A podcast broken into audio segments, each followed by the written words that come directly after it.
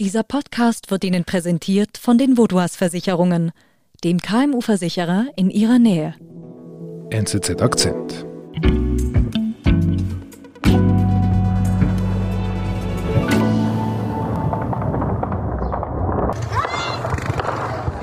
Mitte April, am 15. bricht im Sudan ein Krieg aus. Es ist kein eigentlicher Bürgerkrieg, sondern ein Krieg zwischen äh, der regulären Armee und einer äh, paramilitärischen Gruppe, den Rapid Support Forces. Mhm.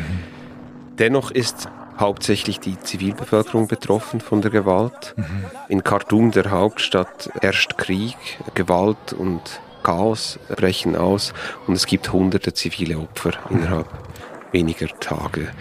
Inzwischen ist die Situation so, dass zwei Millionen Menschen im Land selbst äh, auf der Flucht sind bzw. vertrieben wurden mhm. und über eine halbe Million Menschen haben sich ins Ausland abgesetzt. Mhm. Das ist viel. Einer, der auch fliehen möchte aus dem Sudan, ist Amjad Al-Hajj. Mhm. Und er hat mir eine Sprachnachricht geschickt. I'm, in, I'm planning to flee the country. Und darin sagt er, ich würde das Land gerne verlassen, aber ich kann nicht.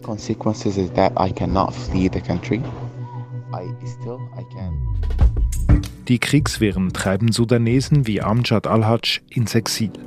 Doch die Ausreise gelingt nicht. Nicht nur wegen der Gewalt, sondern auch wegen fehlender Papiere, sagt Auslandredaktor Fabian Urech. Ich bin David Vogel.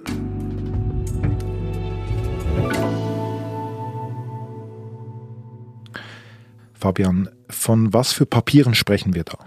Von einem ganz normalen Reisepass. Ganz normalen Reisepass. Und, und Amjad, dein Kontakt im Sudan, der hat keinen? Genau, der hat keinen. Äh, Amjad ist 23-jähriger, ist Medizinstudent in Khartoum und seine Geschichte beginnt Anfang April. On the 12th of April. Der will in Genf eine äh, Gesundheitskonferenz besuchen.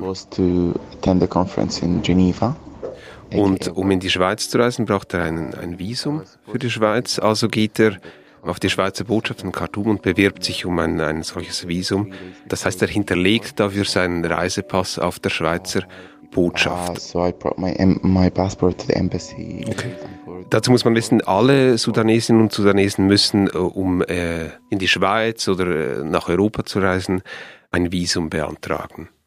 Und eben Anfang April, da war alles noch ruhig im Sudan. Richtig, das war noch, noch ruhig. Es gab zwar seit längerem Spannungen, es gab seit längerem einen Machtkampf zwischen den beiden ähm, quasi führenden Generälen im Land. Aber dann eben in der Nacht äh, von Samstag auf Sonntag am 15. April kommt es zur Eskalation mhm. und die Hauptstadt Khartoum wird dann innerhalb von wenigen Stunden zu einem Kriegsgebiet. Okay. Was hat das aber jetzt mit einem Reisepass zu tun, mit dem Reisepass von Amjad? Naja, Amjads Pass liegt zu dem Zeitpunkt eben immer noch auf der Schweizer Botschaft in ah, Khartoum. Mhm. Jetzt beginnt der Krieg, Amjad will weiterhin weg, die Konferenz ist ihm erstmal egal, aber er will sich in Sicherheit bringen, er will von den Kämpfen fliehen, mhm. das Land, wenn möglich, verlassen. Aber er hat keinen Pass, weil der in der Botschaft liegt. Okay, er kann es ja holen. Naja, die Schweizer Botschaft schließt dann innerhalb weniger Tage, wie das übrigens äh, bei praktisch allen ausländischen Botschaften in Khartoum der Fall ist. Das Schweizer Personal wird abgezogen, die Tore werden da verriegelt. Okay, und das heißt in anderen Worten, Amjad ohne Reisepass, der steckt eigentlich fest. Genau, der steckt fest, kann nicht weiter, hart dann vorerst aus und setzt dann irgendwann einen Tweet ab, in dem er äh, auf seine Situation aufmerksam macht. Mhm. Und so bin ich wiederum auf ihn äh, aufmerksam geworden, bin dann mit ihm in Kontakt gekommen. Ich, ich habe ihn angeschrieben und wir kommunizieren dann auf WhatsApp, weil äh, Anrufen nicht möglich ist, die Verbindung mhm. ist schlecht. Er schickt mir Sprachnachrichten auf, auf WhatsApp. Hi, good morning.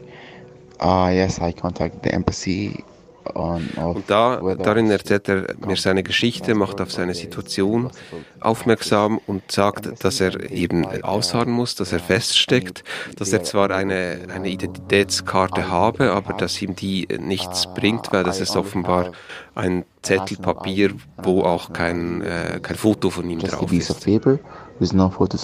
Das wird also nicht akzeptiert als eigentlicher Identitätsnachweis. Proof that's me. Okay. Ich meine, jeder, der mal gereist ist und mal vielleicht beklaut worden ist und dann keinen Reisepass mehr hatte, der weiß das. Also ohne Reisepass, das ist schon nicht ganz ohne. Der muss doch irgendwie da jetzt rankommen an seinen Pass.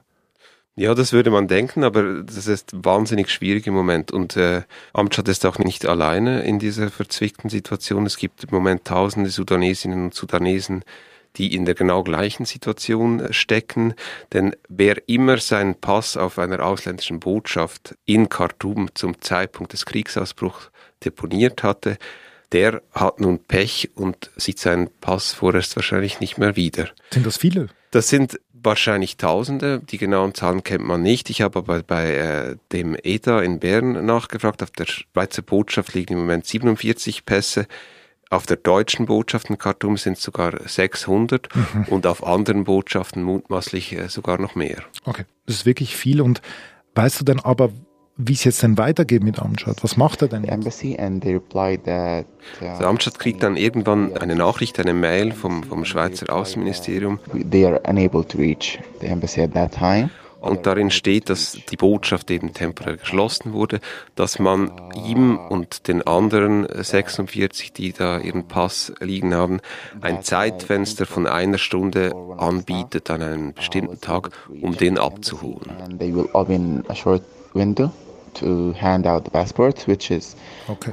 Das ist ja uh, nicht schlecht. Uh, das ist eine, eine gute Idee in, in der Theorie, aber für Amtschat äh, bleibt das eben Theorie, weil er müsste ja, um den Pass abzuholen, tatsächlich physisch zur Botschaft fahren.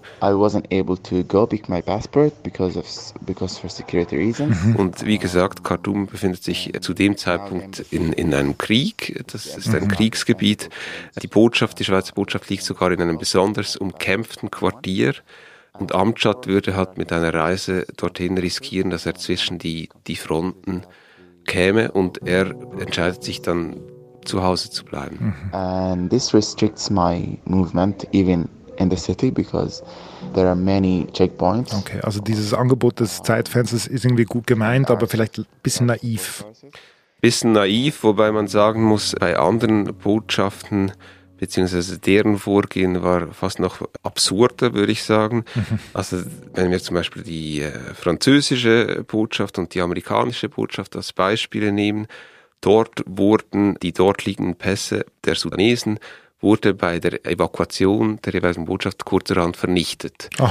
Und zwar deshalb, weil das angeblich äh, zum Sicherheitsprotokoll dort gehört. Okay. Die Briten wiederum haben eine andere äh, Vorgehensweise gewählt. Sie nahmen die dort liegenden Pässe mit bei der Ausreise und flogen die aus nach Nairobi in die kenianische Hauptstadt. Okay. Das bringt aber den Betroffenen eigentlich überhaupt nichts, weil Nairobi liegt ungefähr 2000 Kilometer von Khartoum entfernt und man müsste zwei Landesgrenzen überqueren, um überhaupt dorthin okay.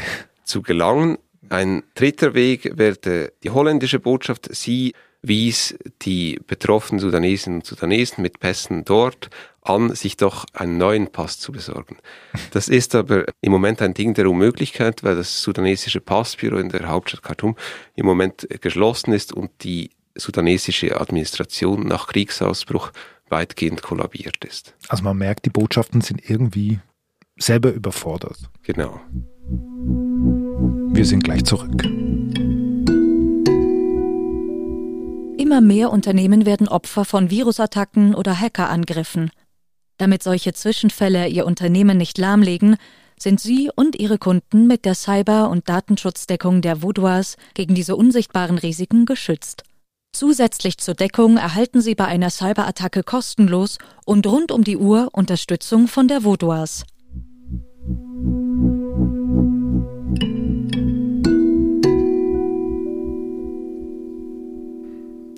Also, Amjad ist ohne Reisepass ziemlich aufgeschmissen, wie tausende andere Sudanesinnen und Sudanesen auch. Was hat er denn jetzt überhaupt für Möglichkeiten, damit er nicht von diesem Krieg irgendwie mit hineingezogen wird? Ja, Amjad steckt wirklich in der Zwickmühle. Er muss einerseits in, in, in Sicherheit, sich vor den Kämpfen irgendwie in Sicherheit bringen. Gleichzeitig kann er das Land praktisch nicht verlassen ohne seinen Reisepass. Mhm. Und wenn er es trotzdem versuchte, wäre das eben äh, unklug. Und also entscheidet er sich zusammen mit seiner Familie an einen sicheren oder vermeintlich sicheren Ort innerhalb des Landes zu fliehen. Das gibt's im Sudan, einen sicheren Ort. Das gibt's, zumindest in Relation zu dem, was, was in der Hauptstadt und in anderen Gebieten, beispielsweise in Darfur, passiert, weil sich eben die Kämpfe doch auf gewisse Gebiete konzentrieren. Mhm, mh.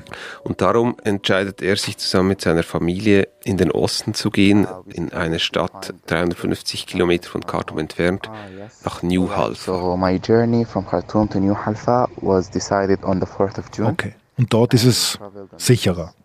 Er sagt, es sei stabiler, das sind seine Worte, aber er sagt dann auch, dass, dass vor allem der Weg dorthin das Problem war. Because it was very risky to drive in town. Denn Amjad flüchtet zusammen mit seiner Familie, die nehmen zuerst ein Taxi, dann den Bus. Mhm. Das ist eine relativ lange, beschwerliche Reise und die kommen dann tatsächlich an zehn äh, verschiedenen Checkpoints vorbei. Und jedes Mal muss Amjad eben damit rechnen, festgehalten zu werden. After they asked about our identities. Warum eigentlich ist es so ein Problem für ihn ohne Pass im Land selber? Ich brauche ja auch keinen Reisepass in der Schweiz.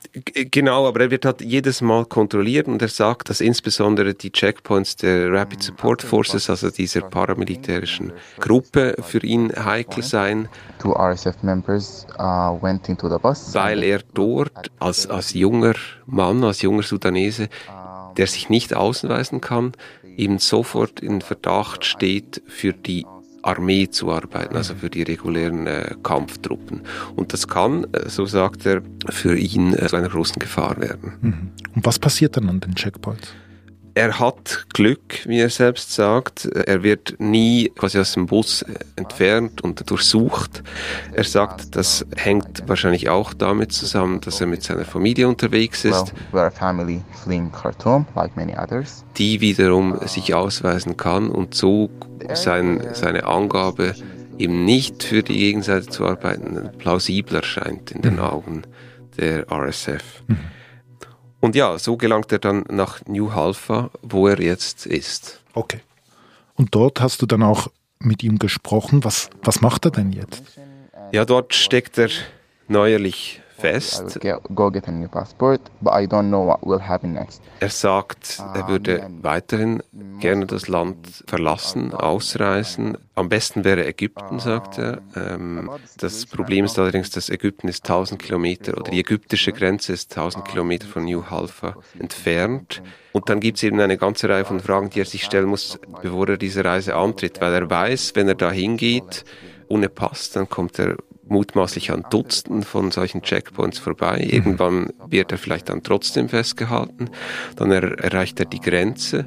Jetzt gibt es Berichte zunehmend, dass es ohne Pass schwierig bis unmöglich ist, die Grenze nach Ägypten überhaupt zu überqueren. Offenbar warten dort Zehntausende von Menschen darauf, ihm diesen Grenzübertritt zu machen. Mhm. Und wenn er dann mal in Ägypten ankommen sollte, dann wäre er höchstwahrscheinlich wieder, würde er wieder feststecken und dort dann in, in einem Flüchtlingslager. Mhm. Das heißt, seine Bewegungsfreiheit wäre dort wahrscheinlich in ähnlichem Maße eingeschränkt wie, wie jetzt. Mhm. Aber das heißt, eigentlich müssten doch jetzt endlich die Außenministerien, sagen wir jetzt mal Bern, Berlin, London, die müssten doch jetzt da eine Lösung finden, weil die Leute können ja nichts dafür, dass ihr Pass genau zum Ausbruch des Krieges dort bei Ihnen war? Ja, das stimmt. Ähm, die suchen auch nach Lösungen, das haben sie mir auch gesagt. Bern und Berlin haben geschrieben, sie seien sehr ähm, bemüht, für die entsprechenden Personen nach Lösungen zu suchen, aber auch sie stecken natürlich in einer Zwickmühle. Es gibt keine einfachen Lösungen, äh, es gibt keinen einfachen Ausweg. Es sieht auch nicht so aus, als würden die Kämpfe im Sudan innerhalb der nächsten Tage oder Wochen eingestellt werden. Das wird also ein Problem bleiben und für Amtschat wiederum heißt das höchstwahrscheinlich, dass er weiter feststeckt und abwarten muss, ausharren muss.